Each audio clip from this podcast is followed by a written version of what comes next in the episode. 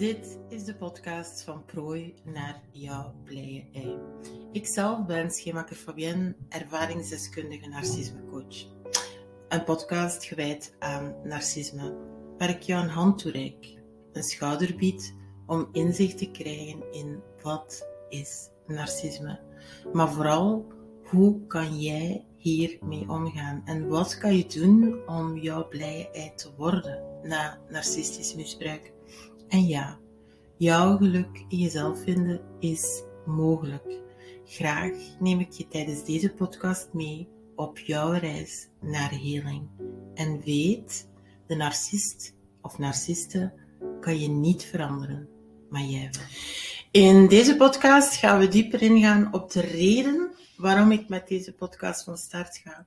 Ik moet eerlijk bekennen, ik heb geen enkele ervaring wat podcasten betreft. En ik huiverde in het begin wel eventjes bij het idee om daaraan te beginnen. Ik ging deze morgen naar de muziekwinkel en ik zei gewoon van, oké, geef mij een starterskit om te podcasten. Gewoon doen, dacht ik.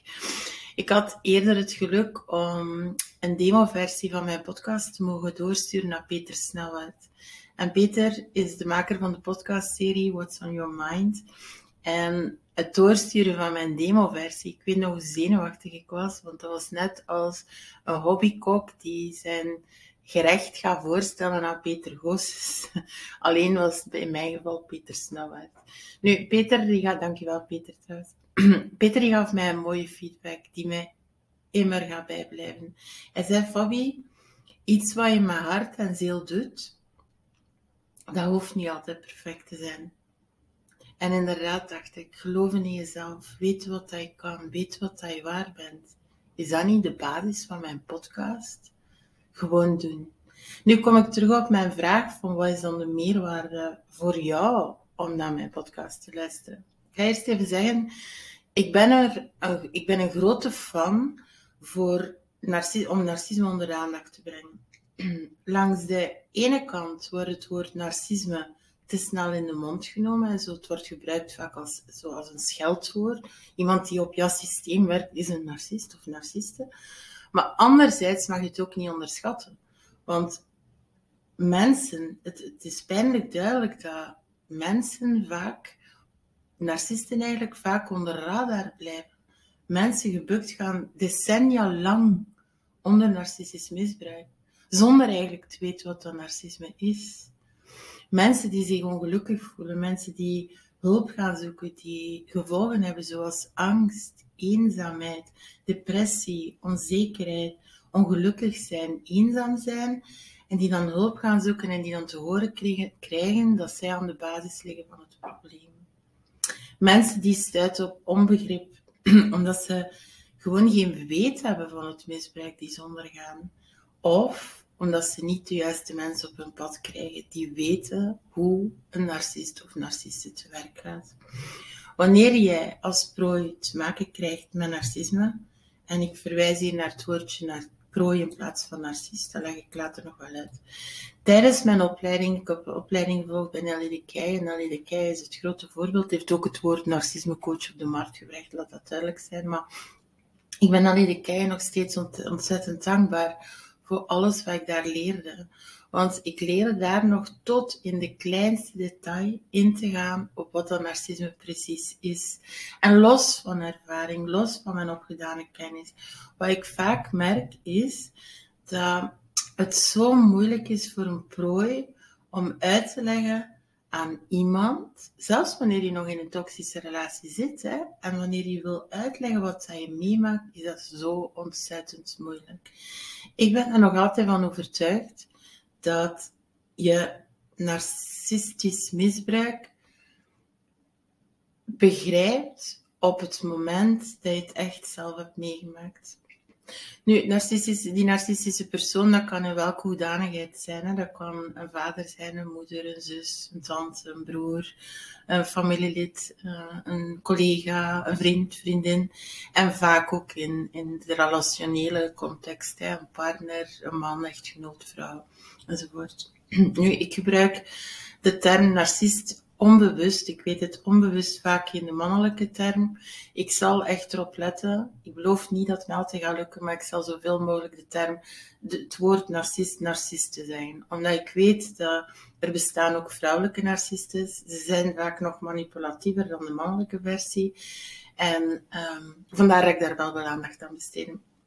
Nu, wanneer ik aan mensen vertel dat ik narcisme coaching doe, dan krijg ik stevast volgende vragen. En eigenlijk is het best wel grappig, maar ik zat um, vorige week in een familiefeest en toen was zo, ja, maar ja, van wie? Narcisme coaching, narcisme coaching.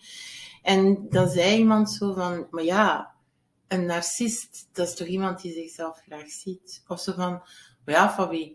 Um, hoeveel narcisten zijn er wel? Is er daar wel werk in? Of dan nog zo eentje dat, dat ze zeggen is van, ja, ga jij dan een narcist behandelen? Of, um, ja, maar ja, in mijn omgeving zijn bijna allemaal narcisten en wat ga jij daaraan veranderen? Nu, ik kom hier in mijn verdere podcast uitgebreid op terug. Nu, eventjes terug naar de reden voor het opnemen van mijn podcast. Hoe komt het dat jij terechtkomt in narcistische relaties? En vaak is hier een patroon terug te vinden. Een patroon, dit ga ik verder uitspitten in, in een volgende podcast. Maar wat opvallend is, dat relaties vanuit jouw jeugd, en ik veralgemeen het hier nu even, ik ga daar later wel dieper op ingaan, hè, maar vaak is hier een patroon te vinden die te maken heeft met jouw eerdere ervaringen die jij als kind dus tijdens jouw jeugd hebt ervaren.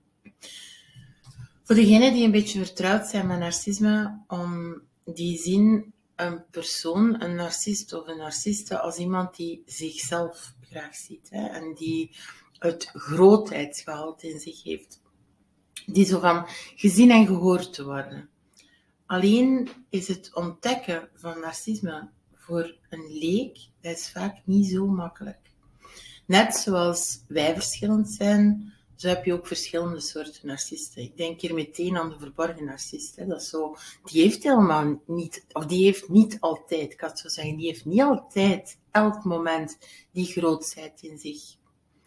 Komt zeker nog aan bod, maar het belangrijkste hierin is dat jij de patronen die een narcist of narciste gebruikt, dat je deze leert opmerken. Zodat jij zelf, of misschien luister je deze podcast in functie van een vriend of vriendin, maar dat je aan de hand van deze patronen attentief wordt op het feit dat je zou kunnen te maken krijgen met narcisme. En als dat zo is, dan kan je extra gaan inlezen. Nu, als je luistert naar deze podcast, ja, dan ga je wel, uh, ja, dan ga je stapje per stapje wel echt narcisme leren kennen. Het is trouwens helemaal niet mijn bedoeling om in mijn podcast de narcist of narcisten aan de schandpaal te hangen. Ik heb trouwens, ik hou trouwens helemaal niet van haatcampagnes of wat dan ook. Ik zie soms filmpjes opduiken op TikTok waar een prooi regelrecht, eenzijdig dus, een campagne voert tegen een ex. Dit is niet de weg die ik wil volgen. Het maakt mij trouwens niet uit of iemand een narcist of narcist is, officieel. Wat voor mij belangrijker is, belangrijkste is, is om te kijken van wat zijn de gevolgen voor jou? Wat doet dit met jou? Wat doet dit met jouw persoonlijkheid? Wat doet dit met jouw eigenwaarde? Wat doet dit met jouw geluk? En wat kan je dan doen om te herstellen? Trouwens, enkele psychiater en psycholoog hebben, kunnen dus aan de hand van de DSM-5 vaststellen of iemand een narcistische persoonlijkheidsstoornis heeft. Dus lastercampagnes en zo, haatcampagnes, het maakt niet uit of iemand gediagnosticeerd is als narcist of narciste. Het helpt jou trouwens geen meter vooruit. Trouwens, waar je, ik zeg altijd, waar je energie aan geeft, daar, dat groeit. Dus ik denk dat je beter jouw energie in jezelf kan steken. Opmerkelijk is dat prooien van narcisten, die leven vaak in angst. En ze weten, ze weten vaak niet meer wie ze eigenlijk zijn. Geen, dat zijn mensen die hebben geen eigenwaarde meer. Die twijfelen aan zichzelf. Die, die weten niet meer hoe dat ze grenzen kunnen nageven. Die denken gewoon echt dat ze gek zijn. In mijn, in mijn podcast is de bedoeling om je sterk op in te zetten. En dus hoe kan je werken aan je eigen waarde? Hoe neem je stapje per stapje de weg naar jouw herstel, de weg naar jouw blije ei? Het gaat er mij ook niet om of dat je nu nog in een narcistische relatie zit of niet. Belangrijk is om te kijken van wat doet het met jou? Het is werken hoor, om terug jezelf, het geluk bij jezelf te vinden.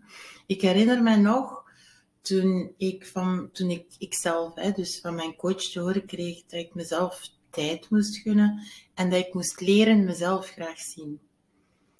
En ik dacht, hm, zie ik mezelf niet graag dan? En wat? Ik ga er toch niet nog een jaar alleen blijven. Ik zal in mijn podcast ja, inzichten meegeven hoe dat je hier babystapjes in kan maken. Geleefd hebben of leven met narcisme, dat verwerk je niet zomaar. Net zoals dat je verdriet of issues die horen bij het einde van een, een ik ga tussen haakjes zeggen, normale relatie, daar moet je dus fases doorlopen. Wanneer dat je uit een narcistische relatie komt, dan mag je de fases vermenigvuldigen maal xxx. Ik zelf noem ze de rauwe rouwfases. En hoe ellendig deze fases ook kunnen zijn, ik benadruk hier toch eventjes het woord fases. Fases zijn van voorbijgaande aard. En het is belangrijk dat je zelf de tijd geeft en neemt om te herstellen. Om te herstellen van wat je hebt meegemaakt. Om eventuele trauma's aan te gaan.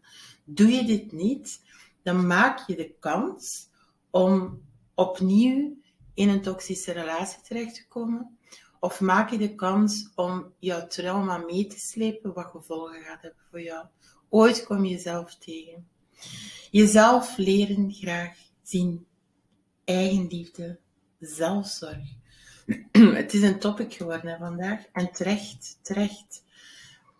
Alleen is dat niet zo, makkelijk als, niet zo makkelijk als dat je denkt.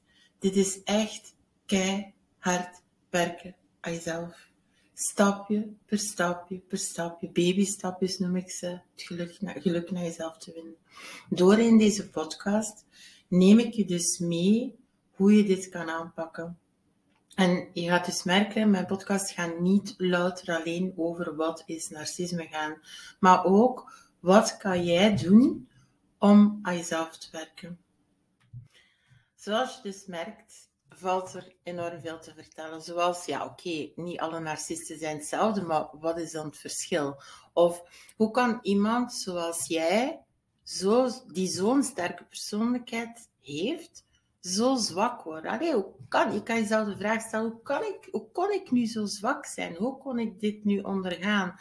Wat met jezelf graag zien. Ik had het daarnet over zelfliefde, zelfzorg. Hoe kan je jezelf graag zien? En een vraag die veel gesteld wordt is van, ziet de narcist of narciste jou graag? Dus ook gaan we doorlopen de, de fases van hoe je kan herstellen, welke fases doorloop je, wat met zelfliefde en hoe kan je toxische relaties vermijden in de toekomst. Helpt mindfulness ik als mindfulness coach denk dat ik daar wel iets over te vertellen heb. Hoe werk aan je eigen waarde? Wat kan je doen om jezelf niet langer als slachtoffer te zien? Wat, um, wat is het belang van hulp te zoeken bij mensen die kennis hebben over narcisme. Wat met jouw omgeving? Wat indien er al imagoschade door de narcist of narcistisch toegepaste omgeving? Wat als het moeilijk is voor jou of als je het idee hebt dat jij niet weg kan? Zoals je merkt, ontzettend veel te vertellen. Ik sluit deze eerste podcast af. Ik moet zeggen, ik vond het best fijn om te doen. Heel fijn om te doen zelfs. Ik hoor graag jullie comments. En Onthoud één ding. De narcist of narciste kan niet veranderen. Maar jij wel.